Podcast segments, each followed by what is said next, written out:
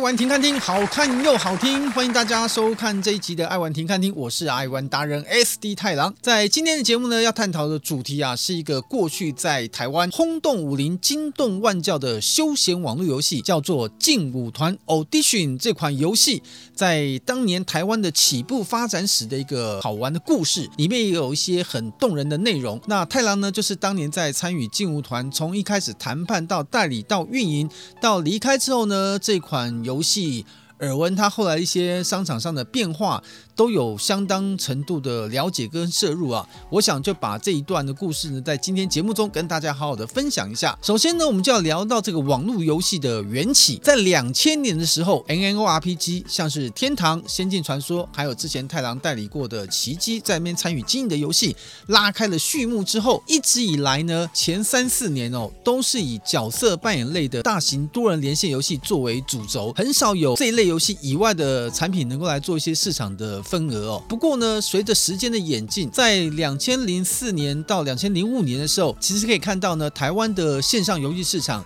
已经开始有许多不是属于角色扮演类的游戏的一些诞生，像是我们当年知道像风之谷啊、跑跑卡丁车啊、什么泡泡糖等等的。慢慢就有很多这属于休闲类型的这个线上游戏慢慢的登场，不过在当时的市场，这些游戏还不能算是主流，主要是呢，像收费或者是游戏的内容丰富度来来说，还是角色扮演类的游戏呢，比较对玩家的延续性有比较多的张力。你想想看。打怪、练功、升级，这个虚拟交易啊，或线上的地下经济等等哦，这都是线上角色扮演游戏它的迷人之处哦。不论是对官方而言，也不论是对玩家而言，他们的社交的行为呢是比较丰富的。那但是呢，到休闲类游戏呢，基本上哦，它的玩的人的取向就真的是比较像休闲，比如说很快的连线上去，开个房间，大家凑个队玩一玩呢，就可以很快的下线。所以像这类型的游戏。玩起来比较没有负担，但是相形之下，因为没有负担，所以呢，它的粘着度可能也不会太高。所以一直大家认为说啊，要赚大钱，要有让玩家持续性的想法，那就要去代理角色扮演类的线上游戏。就随着时间慢慢的演进，一开始只有两三款，大家都有汤都有水可以喝，到这个东西的数量呢越来越多，哎呦。以前还可以吃和牛，到最后呢，这样子都快吃不起的时候呢，越来越多哇！现在可能吃我家牛排都已经变成是市井上的一个常态的生态了。所以呢，在这种情况下，所有的游戏公司也都在思考下一步网络游戏应该往哪个地方走。在两千年到两千零八年之前哦。我觉得都还是以 PC 为主题，因为当时的手机只能作为通讯上的功能是主要的使用用途，哪像现在手机那么厉害，对不对？所以在那个年代呢，一直大家都还在琢磨应该要怎么样找出新的点，所以呢就考虑到说，既然现在的环境还是以电脑为主轴，那还是尝试看看可不可以在角色扮演类的游戏。跟在这个休闲类的网络游戏里面呢，找出一个新的生路，所以大家就从这个地方开始去做一个全新的思考，说应该重新评估，那如何呢能够让休闲类游戏呢能够多增加一些付费的亮点以及粘着性，就会很朝这个角色的变化，比如说虽然是玩休闲游戏。玩个卡丁车，你也可以去更变更车体，你还可以透过一些过关拿到一些特殊的道具跟服务，增加你对游戏的乐趣。所以呢，就会从让开发商从这个地方开始下手，让他觉得说，即便玩的是休闲游戏。它也会有一些角色成长的要素，以及一些社交这个互动的空间，这就增加这个休闲游戏的互动之间的粘着性。所以呢，从两千年开始到两千零五年，我觉得这算是一个分类点了。就从两千零五年之后，就发现越来越多的休闲网络游戏。也升级了，变成了增加太郎刚刚所说的社交，以及呢对于角色成长的玩法，让这类型游戏也开始被大家所关注。那也不是大家去看到这个新的市场，而是看到现有的市场已经逐渐杀红了眼，竞争激烈状况之下，当然人家也在固本的这个基本游戏固盘之下，也开始去思考找出新的游戏空间，这才诞生了所谓休闲网络游戏呢，开始酝酿。后期可以真正在冲击片的这个最后最好的机会，也让呢刚刚底下要讲的这个劲舞团的登场，也算是天时地利人和，创造了另外一个台湾网络游戏的奇迹。就来聊聊呢，当年太郎在这个游戏运营公司服务期间，在后来决定哦要找寻除了这个角色扮演游戏以外。休闲网游时候，太郎当时脑海中在想什么？我那时候脑袋中想的比较简单，诶。目前呢，有这种角色扮演啊、社交元素的一些休闲网游越来越多。那这么多的类型里面呢，有的是这种简单的养成的，也有的是像刚刚那种赛车竞技的，也有那种像这个对战射击的等等。这些就太郎个人的游戏取向啊，这其实我跟大家讲真的哦，当年在做线上游戏代理期间，其实各家游戏公司都一样。这个不管是海外的商务，或者是当 PN 的这些人员。还是会在选择游戏上多多少少有一点个人的取向哦。这个人取向包含很多种，比如说你自己喜欢的游戏调性，或者是你主观认为哪类的游戏不太适合现在台湾玩家的一个游戏取向。所以在当下呢，太郎怎么看来看去，我就觉得说，太郎从小的习惯呢，包含以前在进到网络游戏产业之前做媒体的工作，我就觉得说，像那种跟媒体有关。或跟这个互动娱乐有关的一些内容，可能是非常适合的角色，所以我东看看西看看，都觉得大部分的游戏它的出发点还是以游戏来作为设计，所以那时候呢，就刚好看到了这个音乐类型的这种框架游戏，我说，哎，音乐类型游戏倒是蛮特别的。首先第一个，跟太郎过去所从事的工作有一点点的连结，因为这种音乐啊、娱乐圈啊都有一点点连结。那第二呢，就是这样的音乐网游哦。过去在这个家用电视游乐器的史上，有蛮多这种类似单机玩法，而且非常受到欢迎的一些内容，像是我们玩过的像这个 Dance Dance Revolution 对战热舞这些游戏，它都是音乐为出身的一些游戏，像太鼓达人等等的这些游戏呢，它反而这个音乐的氛围哦，会让你在玩游戏的过程当中会有一种。呃，非常愉悦，而且非常有浓厚参与度的这种认同感，因为好听的歌曲就会跟着想要跃动律动一下嘛。所以在这种情况之下，我就觉得，嗯，应该要首先挑跟音乐这个主题有关的网络游戏。所以当时呢，就在纵观市场上的一些开发的游戏的内容里面，就发现呢，除了这种单纯 DDR 类型不太适合网络游戏这种操作之外，韩国当时在音乐网络当中呢，就出现了一个非常另类的游戏，就是呢叫做 Audition，也就是后来的劲舞团这个中文名称。当时呢，这个劲舞团是由韩国的 T3 Entertainment 来进行研发，T3 娱乐。不过当时他们的资金没有那么充足，所以后来呢，他们在找了很多的投资伙伴或媒体界的资源了之后，刚好找到了一家叫野当的公司。那野当的公司呢，后来有更名叫做 YD Online，就在网络游戏的部分。当时野当这家公司本身在韩国当地有相当大的影响力。这个韩国的老板呢，本身还有经营很多媒体，包含像 YTN 这样的新闻频道，他自己旗下也有艺人的经纪公司，像大家听过像何志远呐。崔智友啊，这些人都是他经纪公司旗下的艺人。也就是说呢，这个老板哦，本身他自己呢，在娱乐圈或媒体界就就在韩国有一定的影响力。那刚好呢，T3 要做这样的音乐游戏，也需要这种媒体跟音乐这相关娱乐的资源，就自然而然的发现说，哎，野当呢愿意来投资我们，然后呢也跟我们有些合作，既可以得到他的资源，又可以得到他的资金，觉得这个合作是非常棒的，所以双方一拍即合。开发由 T3 Entertainment 来负责，然后野当呢则作为这个游戏开发之后，在韩国以外地区呢来作为全球的运营，然后在韩国当地的运营呢也是交由野当来负责营运，那 T3 就专门专心做开发的工作就可以了。所以在这样组合之下，劲舞团在韩国刚推出，慢慢的这个吸引了玩家们的关注，后来在韩国就开始呢掀起了一股旋风。这个时候呢，在二零零五年到二零零六年的这段期间，他们就决定呢要出海找很多合作伙伴。首先就是在中国呢找了当时的九游网哦，也来作为中国地区劲舞团的发行商。在中国后来的这个成绩呢，我们也是开玩笑，一个好游戏成就一家公司哦。劲舞团应该可以算是九游网在中国地区他们在经营的时候呢最大获利的来源之一。后来呢，这款游戏在海外港澳台地区呢要找发行商，在台湾呢也想找一个对网络游戏运营有经验的公司，所以当时刚好呢，他们的全球海外的代理是交由这个野当来负责。那野当呢就跟太郎所服务的公司英思睿呢有认识，因为英思睿公司本身的董事长呢跟这个野当的老板以前就是好朋友哦，很多时间在贸易上有些合作，所以呢他们在韩国沟通完之后呢，我们老板就问我说：“诶。”这个音乐游戏后来也看到，像包含九游网，他们自己也做一个类似滴滴啊但是在网络上面玩的跳舞游戏，就是后来这个台湾 Gamania 代理的这个热舞 Online。他说：“你怎么会在这个游戏当中选热舞，不选热舞 Online，而选韩国的劲舞团，像 Audition 这个游戏？”我说呢，因为。劲舞团呢，它的玩法啊，就很像太郎曾经在节目当中介绍过的那个对战热舞一样。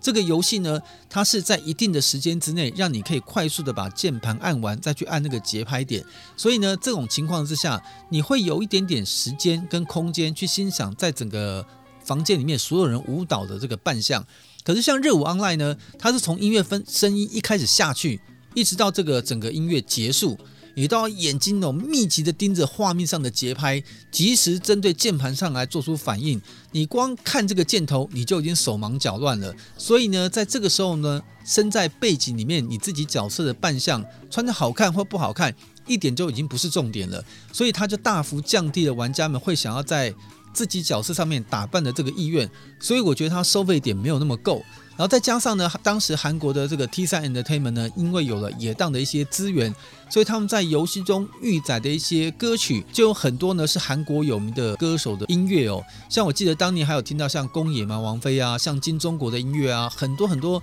韩国流行歌手的音乐都在这个劲舞团的原版的韩文版里面。那在授权的时候呢，这些音乐也会一并跟着游戏到台湾来，所以呢变成了一个非常好的基底。再加上韩国的音乐呢，很多都是那种电音式的这个频率，我觉得对于这种玩音乐游戏来说，也是一个非常有节奏的感感觉。这个其实不夸张哦，在当年劲舞团进台湾成功了之后，很多玩家都说他们会开始听韩国的流行乐，很多就是从劲舞团开始的。因为当时那个年代呢，韩国的流行音乐进台湾还不多，可是因因为劲舞团的登场，带动了非常多好听的歌曲进来台湾，才有很多人发现说，哦，原来这个当初好听的这首华文歌曲。它本原来的原曲，它其实是韩国歌，是因为韩国歌曲翻唱的。像当年的徐怀钰啊、许慧欣啊、张学友啊，他们有一些中文或香港粤语的歌曲，其实都是翻自于韩文的一些原曲，只是做重新的中文填词，所以大家才对这个韩国的劲舞团有这样的一个认知跟体认。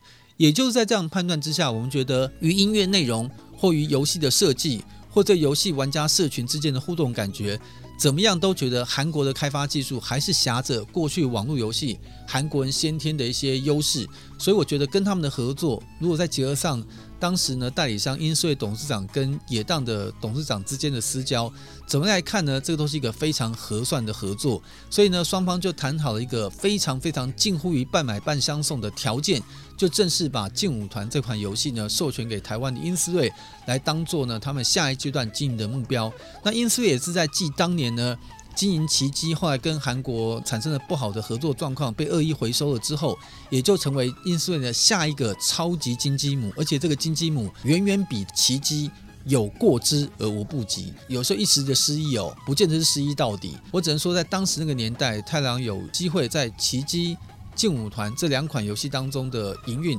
都参与当这个重要的负责人，而参与这个过程，我觉得它是一个非常难得的经验。也就是因为这样子，劲舞团在二零零五年正式落定跟英斯瑞的合作，从二零零六年开始。劲舞团呢就开始带动了很多很多产业上不一样的改变。刚代理这个劲舞团呢，当然除了要针对游戏的原本的一些功能，我们提出一些建议之外，我们同时呢还设定了非常非常多的一些新鲜的游戏玩法。然后呢，我们还在那时候很天真的想象说，你看当年我们做奇迹。拥有两百多万的会员，那只要这个会员呢有百分之多少的比例能够转化到我们的劲舞团里面来的话，我们觉得那就不是非常现成的好生意吗？所以当你有这样的构想之后呢，我们就几乎不太去注重行销上面的事情，而呢忘了。这个游戏的玩家跟原来奇迹玩家是不是在调性上是有机会重叠的？后来呢，就专心把整个的重点放到如何增加游戏的功能、玩法、一些创新的道具。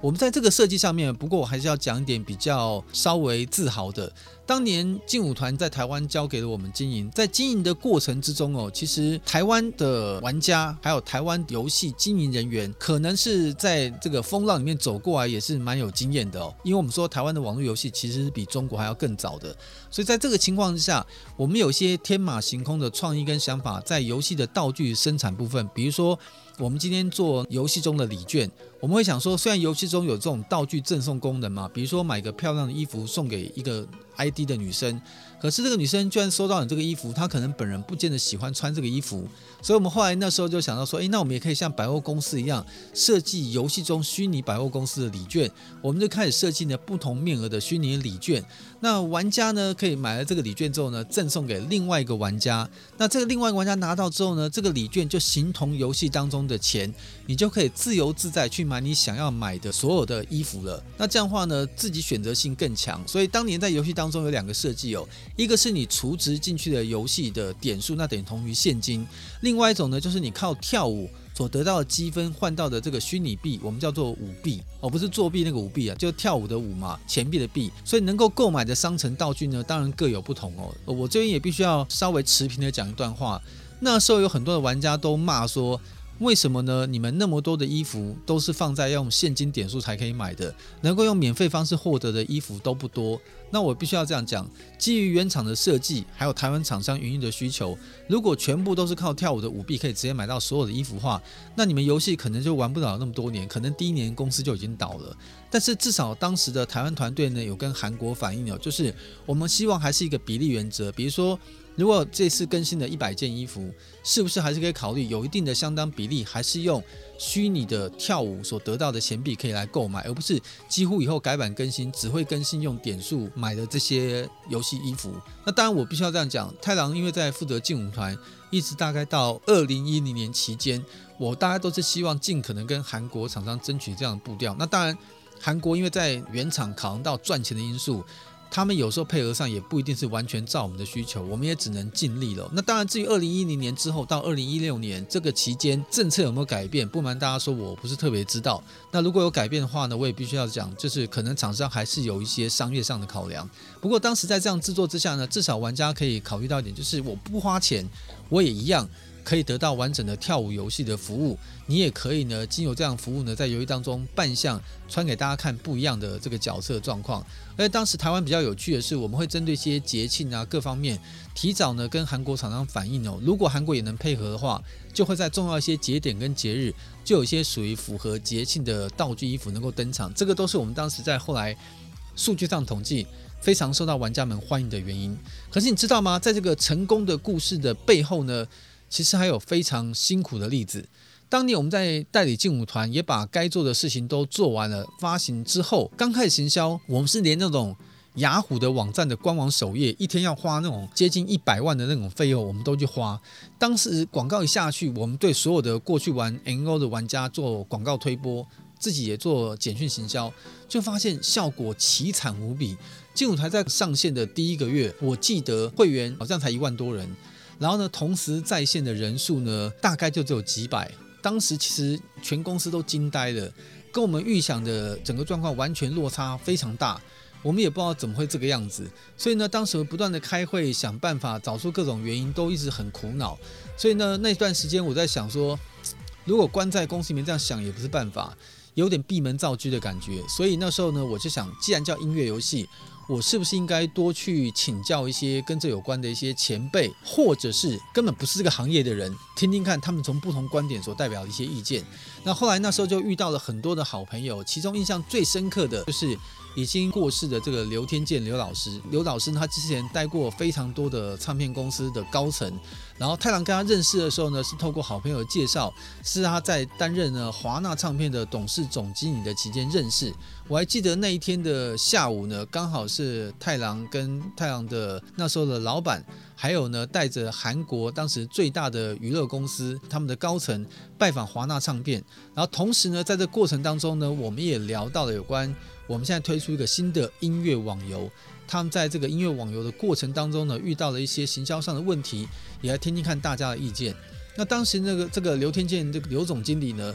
就非常的热心说，我因为不懂游戏，但是呢，你既然做这个音乐游戏叫音乐网游，我可以给你几个帮助。第一个呢，他当时请他们的版权部门协助我们沟通，找了当时的台湾的音乐著作协会叫 MPA。然后呢，也找了很多唱片公司有关版权部门的一些高层，去听我们做一些对游戏的说明。我那时候跟他们讲说，现在这种劲舞团是这样的一个音乐形式。如果说可以跟大家用音乐合作的方式，让大家的音乐上架，然后呢，消费者如果觉得你的音乐是可行的，他们愿意付费来购买音乐作为跳舞的使用的话，我们觉得这是一个非常新鲜的音乐推广的方式，也是可以产生呢我们跟唱片公司在合法音乐上面互动的管道。不过当年呢，这个第一个忙哦，帮太阳虽然是帮得很大，但是结果很不好。因为呢，发现大部分的版音乐版权公司呢，对于这种音乐著作的概念都都停留在非常非常古代多古呢。我认为就已经到侏罗纪那个时代，他们的观念呢都会认为说啊，不要跟我讲那么复杂，我们年纪心境也都没有那么前卫。很简单来说，你就你就像 K K 爸说像那些公司一样，你一年付我多少钱，你就去用，然后明年再我付钱就可以了。他们喜欢就是这种简单直觉的方式。我记得当年的会议，我印象中没有错的话，会议结束，我等于是没有得到任何的结果，也没有人愿意在我提这种新的框架去提出支持。那个年代呢，是 MP 三非常猖獗的年代。我后来记得在会议结束的时候，我跟所有的唱片公司的版权的高层讲了一句话，我说未来的年代一定会这样数位多媒体跟还有更多元的音乐储存方式去发展。你现在就算是呢不去支持这种愿意用合法的方式跟你们共同找出生意之道的厂商去做出新的创新，现在这些非法盗版这些方式或像所谓的 MP3 这种机制也永远不会消失。那如果有一天你们会发现越走越窄。然后呢，也没有办法任何做创新改变的时候，其实有一部分的原因，你们所有在座的各位的唱片公司的高层们，你们也要负一半责任，因为是你们不愿意创新求变。然后让外面这些呢，所有的做非法相关这些事物的人呢，可以肆无忌惮的往前继续冲，因为你们漠不关心。所以呢，时至今日可以再再证明太郎一点，现在呢，数位音乐已经是全世界的主流。因为呢，从以前唱片公司对数位音乐嗤之以鼻、不屑尊重，可是现在你敢说哪一个唱片公司的任何一个再大牌的歌手，他敢不去重视像 KK Bus 啊、Spotify 啊，或者是像 Apple Music 啊这样的公司，大家都很重视他们的。而且现在的机制跟规则，Sorry，是按照他们定的机制去定。以前呢，还有所谓单曲下载人家的这样的概念，现在很多的概念几乎都是打包价，你反正一个月月费付多少钱。我们就从这个所有音乐的使用取向里面来做分层拆账，这样的规则严格讲，我说客观来讲，它不见得对唱片公司或者创作人是公平的。但是因为当年呢，在一开始你们拥有绝对制空权的时候，你们不愿意去创新求变，定出一个合情合理的规则，让大家配合你来遵守。那之后呢，你把这个权利交出去给外面的厂商，外面厂商当他们来定规则的时候，很抱歉，你们唱片公司就只能用这种方式跟了。所以呢，当年那个年代，我觉得刘天健老师呢，他能够那么创新的接受我的想法，去推动这个事情，虽然没有成功，我觉得已经是一个帮了很大的忙了。但是另外一件事，他就真正帮了太郎大忙了。就当年我给了他游戏，他说我不玩线上游戏，我说我也没有要你玩。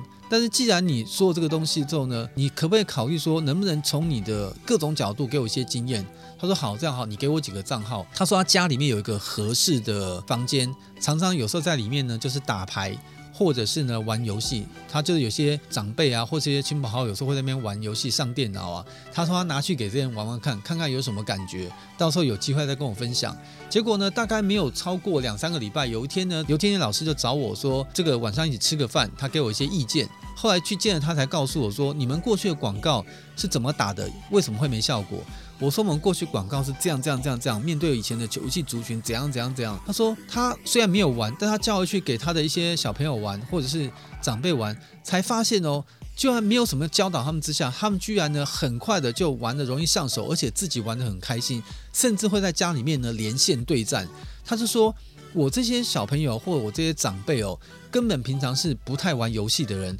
你这款游戏呢，让他们改变的想法，觉得它不是游戏，是一个很有趣的互动内容。所以他说：“你有没有想过，你们这种游戏本来就不是面对那些所谓的那种打打杀杀的角色扮演游戏的玩家，要不要考虑哦，把你们的广告诉求的对象一改？”他说：“他建议我要两个重点，第一个，先不要考虑正规的游戏玩家，因为这些人不见得会玩这类型的游戏；第二个，你要不要考虑女生？”我说：“哈，这更大胆了，因为在二零零六年那个年代，我们要推出劲舞团的时候。”当时所有的市场调查数据都知道，玩家的男女比例在线上游戏里面差不多是八十五比十五，百分之八十五的玩家都是男性，然后百分之十五的才是女生。所以呢，你要在这个时候呢，那么大胆把整个广告预算哦，上千万全部改成以女性投放为主哦，那是一个很大胆的尝试诶。所以他那时候讲了几个很妙很妙的点，我觉得他一点都不像严肃的总经理。他说：“哎，龙云怎么那么呆啊？你先目标朝向女生，如果女生中了喜欢玩这个游戏，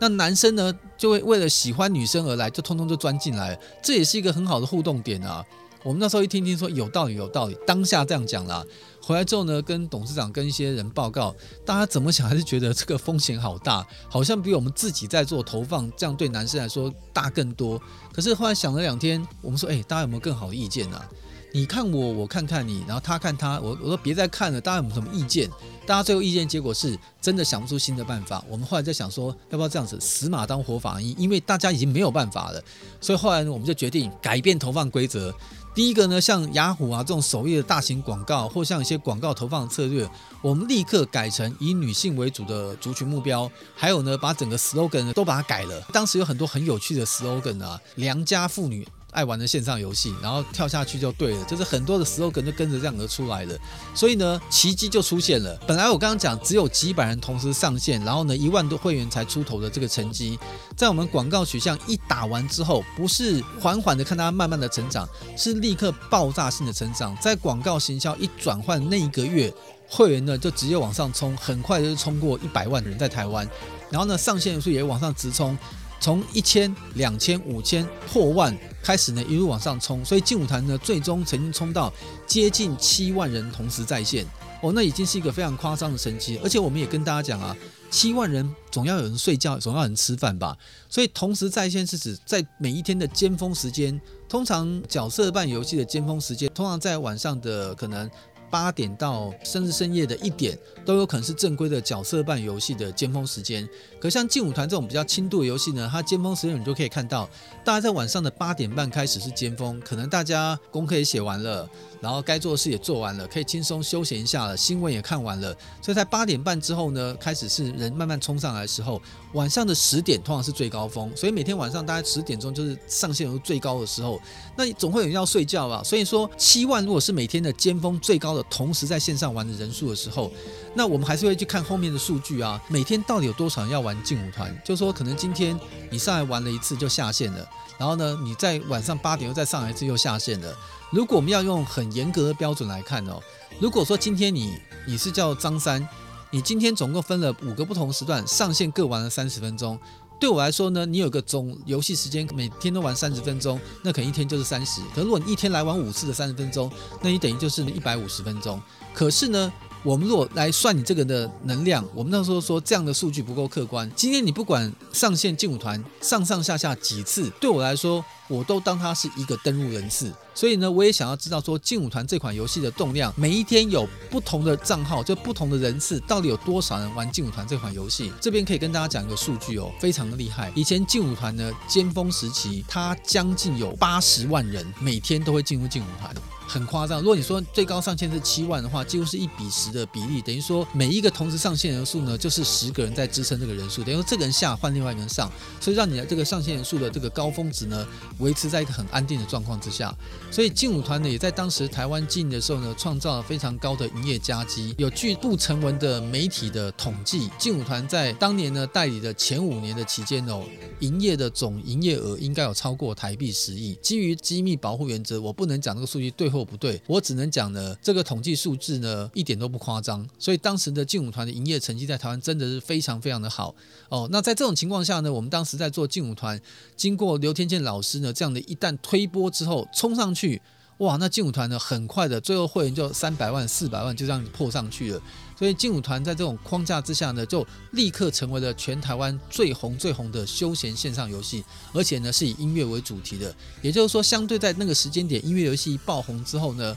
我们虽然没有那时候跟这个中国的九游网有合作，不过九游网当时开发的就是以 DDR 类型为概念的跳舞游戏。也就顺势代理进台湾来，就是热舞王赖。后来呢，新象 IGS 呢，到今天也还在经营的唯舞独尊，也是从那时候开始有以找蔡依林当代言人打开了序幕。所以这三款跳舞游戏呢，在台湾都各拥有一片天。后来呢，也有陆陆续续更多的这个音乐游戏在台湾登场。所以呢，那时候的媒体报道写得很有趣，音乐游戏的氛围。带动了另外游戏产业的革命，所以呢，一时之间全民皆舞，跳舞的舞哦，大家都在跳舞，都在玩音乐的。所以呢，也说劲舞团应该算当年二零零六年诞生之后呢，创造了台湾的音乐网游的神话，也应该算是最成功的案例。那也让当时太郎服务过的这个游戏公司英思维呢，拿下了一个蛮难得的记录。就是通常游戏公司有游戏公司的调性嘛，有的是游戏扮演很强，另外一个类型游戏就很弱。奇迹跟劲舞团都是当时角色扮演游戏跟呃休闲游戏里面两个的龙头，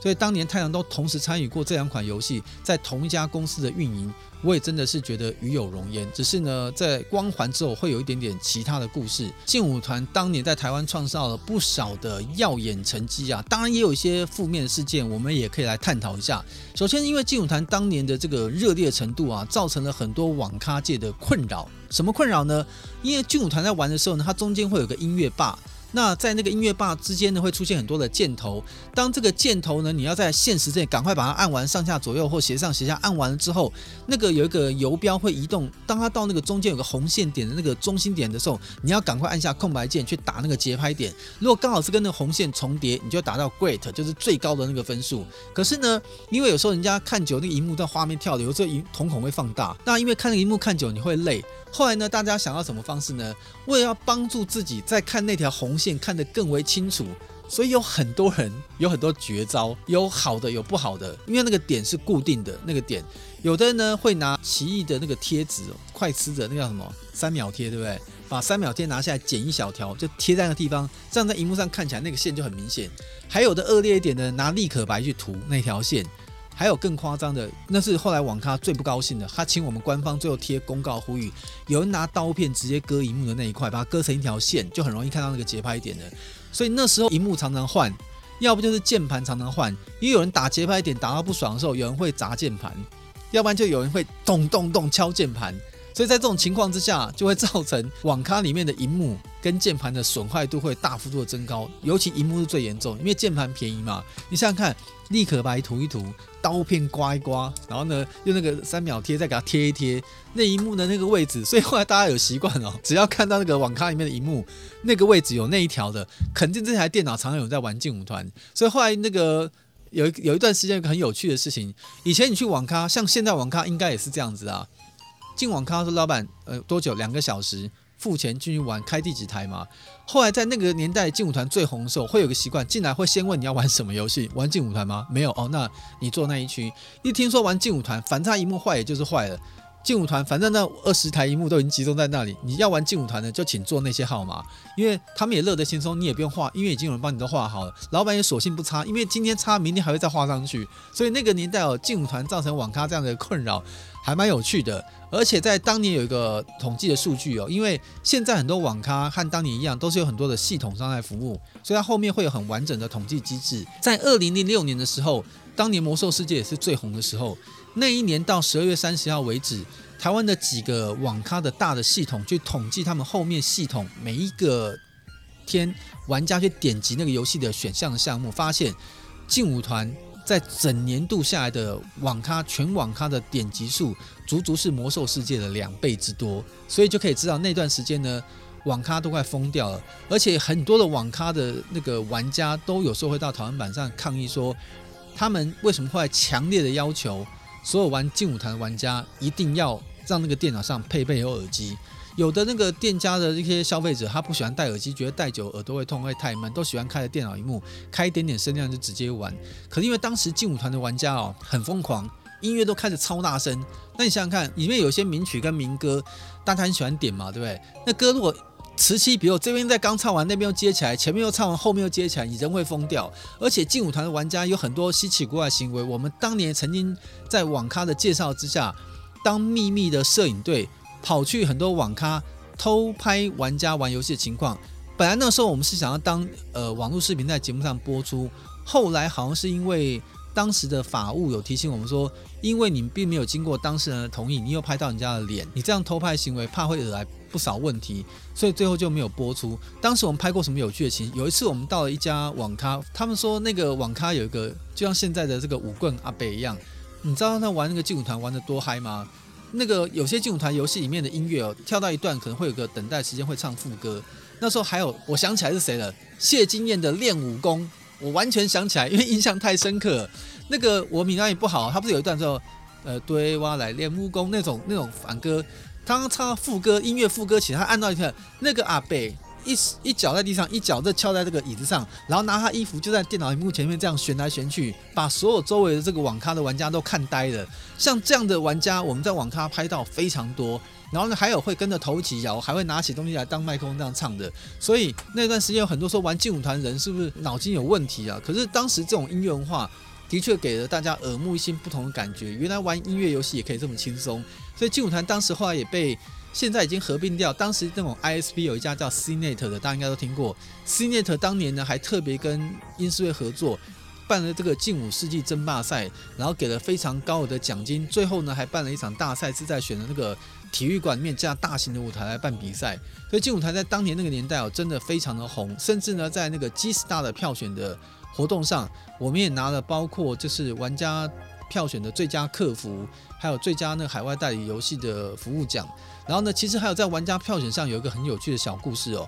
当年就是因为《魔兽世界》在网咖里面的点击率被劲舞团碾压，所以在当年这个 G Star 的游戏之星的票选的时候呢，他在有一段时间的票选是公开计票，你随时可以看到呢那个目前票数的状况。我记得到他要封关前的一两天，就是票不再公开那个时候呢，劲舞团的票数还领先在《魔兽世界》之前。后来呢，就是那时候全部的。玩家都在观察游戏之星的最后冠亚军之称的那个玩家的票选，到底冠军是魔兽世界还是劲舞团？结果没有想到，在这个封关之前，劲舞团还是领先的情况之下，突然在正式的两天后公开那个名次，劲舞团被逆转了。哦，那真的很遗憾。哦，那我一直在好奇说，为什么呢？这个一直一路领先下去呢，到最后两天会逆转？哦，那我也不知道是玩家最后的反叛，还是支持，还是说有什么样的原因。总而言之，那一年稍微输的有点。有点弱一点，不过我们还是有很棒成绩，拿到第二名的玩家票选。你想想看，过去被玩家认为是非主流的休闲游戏，却可以绕道超车到这种境界来，把魔兽逼到墙角去，我也觉得蛮厉害的。所以呢，当年能够参与过这样的一个战役，我觉得是一个非常光荣的成绩。那不过话又讲回来，像刚刚我讲到，就很多游戏玩家呢都会说啊，当初呢被这样行销到之后呢，看到很多玩家在里面玩，也看到很多。呃，游戏中的女生，所以有很多时候有人对这个劲舞团的另外一种社会文化有很多的批评，例如说有很多玩家玩了劲舞团之后呢，发生很多社会的事件等等的。那我们也能说，我们当时发生这种案件的时候呢，只要有检调单位或警政机关来来函，我们一定会配合提供相关的资讯去替他们做查核。那当时也有很多劲舞团的一些玩家，可能年龄层比较低，他们会因为上网络上面的一些社交行为。后来呢，就有可能发生一些比较不好的事情啊。这些不好的事情，甚至有的涉及到对人生的攻击，所以那时候呢，也变得非常的无奈。所以有一段时间，劲舞团被社会的批判性还蛮强的。那我们当时呢，唯一的解释就是有很多发生了一些法律案件，你不能说有人拿刀去砍死人的，卖刀这个公司也有问题。因为呢，刀本身没问题，菜刀也没问题，它是拿来切菜的。但是有人买了菜刀之后呢，去做坏事。或者呢，去加油站买了买了汽油，不是去加油，拿去要去放火，这个还是在使用者的行为上面的一个状态。我们只能说，网络游戏呢，因为它的门槛太低，它的使用容易上手，所以很有可能它的网络社交行为在没有很好的规范管制之下，的确会出一些问题。所以我也觉得，它到后来呢，台湾推出了所谓的定型化的一些游戏管理机制跟规范。整体来说，我觉得还是对产业是比较正面的。甚至这些定型化的契约呢，还会由呃半官方的机构去规范每一家游戏公司的一些行为。我也觉得这也是蛮好的。认真来说呢，我觉得劲舞团呢给太郎的人生体验就是，他创造一个非常新鲜的音乐网游的成功模式。那这个模式呢，到后来虽然很多的网游想要超越它，后来也非常的难。所以我们才说，可能像角色扮演类的网游。台湾可能可以有好几个名次的游戏都可以获得相对的报酬，手游可能也是。但是像这种休闲网游，它最大的特色是它可能要红就会红前面的一二名。所以到那个时候呢，来判断今天的数据哦，很有可能真正有赚到钱的音乐网游公司，我认为除了就是当年的劲舞团之外，就是唯我独尊哦。其他的音乐网游，我觉得对于一个公司进来说，要有非常满足的获利哦，我觉得其实应该都打不过这两个游戏。尤其像唯武独尊有一个很厉害的一点，因为它是本土自制。它第一个少了去跟原厂沟通的成本，第二个呢，他也没有跟原厂签约金跟分成的问题，他唯一的风险就是在养这个开发团队。但是这整个换算，如果你本身的基底是够的话，这种自制的音乐游戏呢，还是容易降低公司的风险，然后成功的时候呢，会有比较大的获利。那只能说是劲舞团是当时第一个登场的音乐游戏，他几乎在登场这个音乐网游时候，足足有将近半年的时间，市场上是独走，要选也只有这一款，所以他垫了很好的基底，再加上。刚刚前面所讲的这个刘天健老师给我了一些非非常游戏人以外的思维，所以我常常在讲当局者迷，旁观者清。因为这个事情跟刘天健老师也结成了非常好的朋友。那很可惜，他在二零一六年呢，在北京开刀完之后呢，因为好像是打喷嚏还是感冒咳嗽，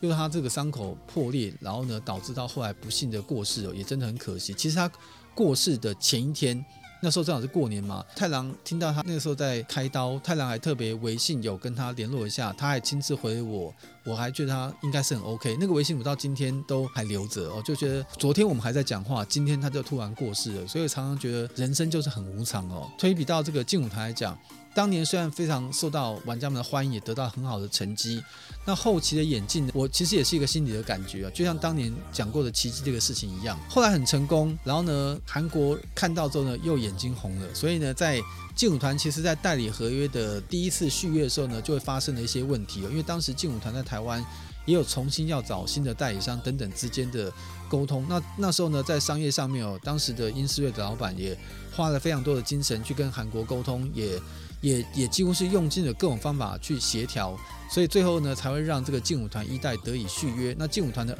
的二代呢，基本上他后来没有办法叫劲舞团，是因为劲舞团的商标是当时中国的九游网授权给台湾来使用的，所以这个中文商标并不是属于韩国，因为韩国它这游戏叫 Audition，所以后来台湾那时候的。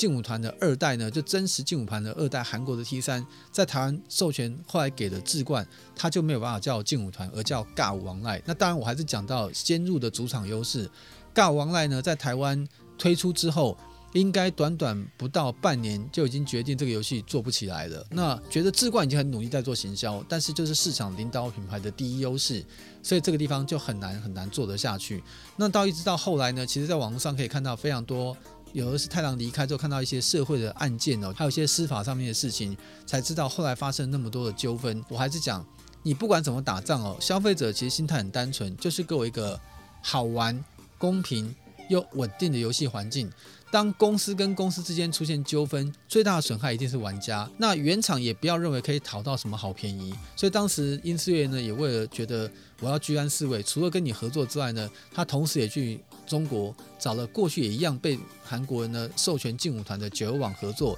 用他们所开发的一个音乐游戏呢，直接取名叫《劲舞团二》在台湾推出，所以反而是正宗的劲舞团的续作，它不能叫劲舞团，改名叫尬舞。但是呢，中国所开发另外一个类似音劲舞团的网游，却可以叫《劲舞团二》在台湾推出。所以那时候呢，音碎除了经营劲舞团一，还有经营从中国九游网代理的劲舞团二，以及呢，当时还有跟中国合作拿的另外一个真人比例的音乐游戏，叫做《第五大街》。这样同时呢，三个游戏在经营之下，真的把整个网络音乐游戏的市场全部都占满。占满的定义代表什么呢？因为网游休闲网游就没有那么大的市场胃纳量，而且当时哦，玩家端自己跟媒体的看法不太一样。像我们刚刚前面讲到的《风之谷》啊，讲到这些网游，其实当时主流的台湾的角色扮演游戏的玩家都认为。只要那个画面太卡哇伊的、太卡通的，他们都认为这类的游戏游戏哦，根本不能算是网络游戏的主流，把它丢到旁边去说，你干脆去挂休闲网游算了。所以像刚刚提到的《风之谷》啊，甚至当年连玩《仙境传说》或玩像这个《希望赖》的玩家。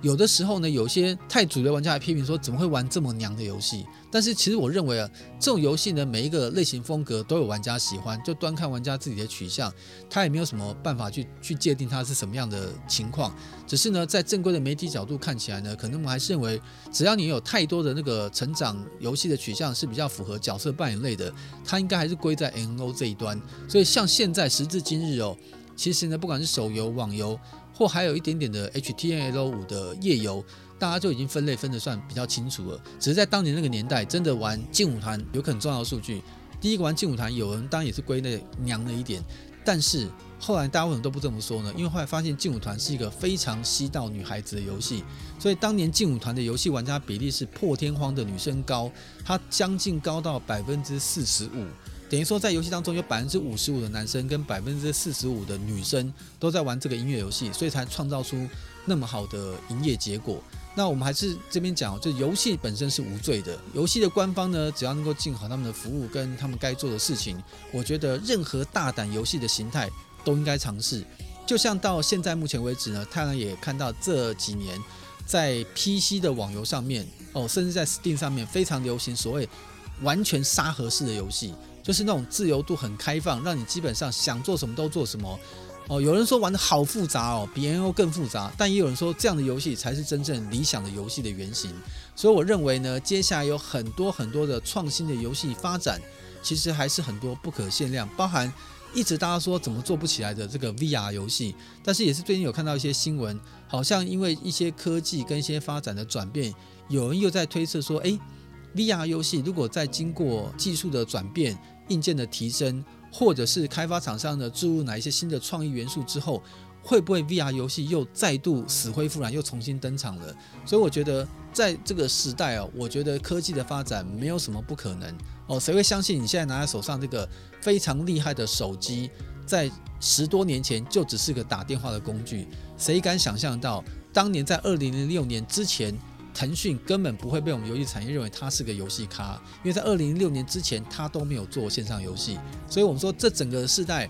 绝对不要相信科技的进步，还有每一个企业主他们在做事情之后，他们无远佛界的创意。我们也非常期待。有更多创新的模式出现，像劲舞团或像奇迹这样子，在每一个游戏时代革命当中，可以写出新的历史。那到底下一个能够创造历史、改变游戏思维的一个创新游戏模式是什么呢？我们都非常的期待，也希望有机会看到这样东西出现，我们就搞不好呢，可以真正来分享一下这种新创意的东西。我最希望就是有一天